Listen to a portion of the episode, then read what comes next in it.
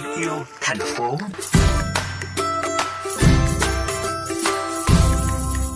Quý vị thân mến, những ngày gần đây thời tiết tại thành phố Hồ Chí Minh luôn trong tình trạng oi bức.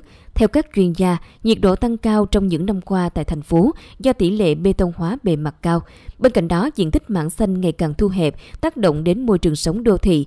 Cụ thể, theo thống kê của Bộ Xây dựng, tỷ lệ đất công viên cây xanh của thành phố Hồ Chí Minh chỉ có 0,55 m2 một người. Vậy thành phố đã có những kế hoạch gì trước thực trạng thiếu mảng xanh đô thị hiện nay? Mời quý vị cùng đến với tiểu mục Thêm yêu thành phố để hiểu rõ hơn về nội dung này. Thưa quý thính giả, trong những ngày gần đây, người dân tại thành phố Hồ Chí Minh đang phải đối mặt với đợt nắng nóng kéo dài. Để trốn cái nắng trên 30 độ, nhiều người đã tìm đến những bóng mát hay công viên có cây xanh lớn. Anh Thái hiện đang làm nghề xe ôm công nghệ chia sẻ. Sài Gòn mình nắng nóng lắm, gây cho mình khó chịu lúc mình ra đường. Thường thường hay núp vô mấy cái bóng mát anh chờ đèn xanh đèn đỏ. Trong khi người dân phải vật lộn với nắng nóng thì mảng xanh tại thành phố Hồ Chí Minh ngày càng bị thu hẹp. Cụ thể theo thống kê của Bộ Xây dựng, đến nay diện tích đất cây xanh đô thị tại thành phố Hồ Chí Minh mới đạt khoảng 0,55 m2 trên một người, thấp nhất trong các đô thị của cả nước. Tỷ lệ này thấp hơn rất nhiều so với tiêu chuẩn cây xanh đô thị đặc biệt, khoảng 15 m2 trên một người. Để cải thiện tình hình, lãnh đạo thành phố đã ban hành kế hoạch thực hiện chương trình phát triển công viên và cây xanh công cộng trên địa bàn giai đoạn năm 2020-2025 để nâng tỷ lệ cây xanh nhằm tạo điều kiện cho người dân được thụ hưởng.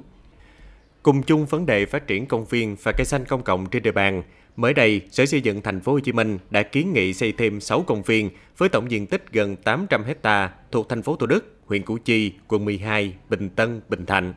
6 công viên được đề xuất có quy mô lớn từ nguồn đất công hoặc đất trống nằm ở nhiều địa phương. Là một trong những địa phương được quy hoạch phát triển công viên công cộng, ông Phụ Chí Kiên, Phó Chủ tịch Ủy ban Nhân dân của Bình Tân cho biết. Thì để đạt được cái mục tiêu này thì đầu tiên là chúng tôi sẽ phải rà soát lại các cái quỹ đất mà được quy hoạch công viên cây xanh trên địa bàn quận, sau đó chọn ra những vị trí à, có tính khả thi để đầu tư trong giai đoạn nhiệm kỳ này.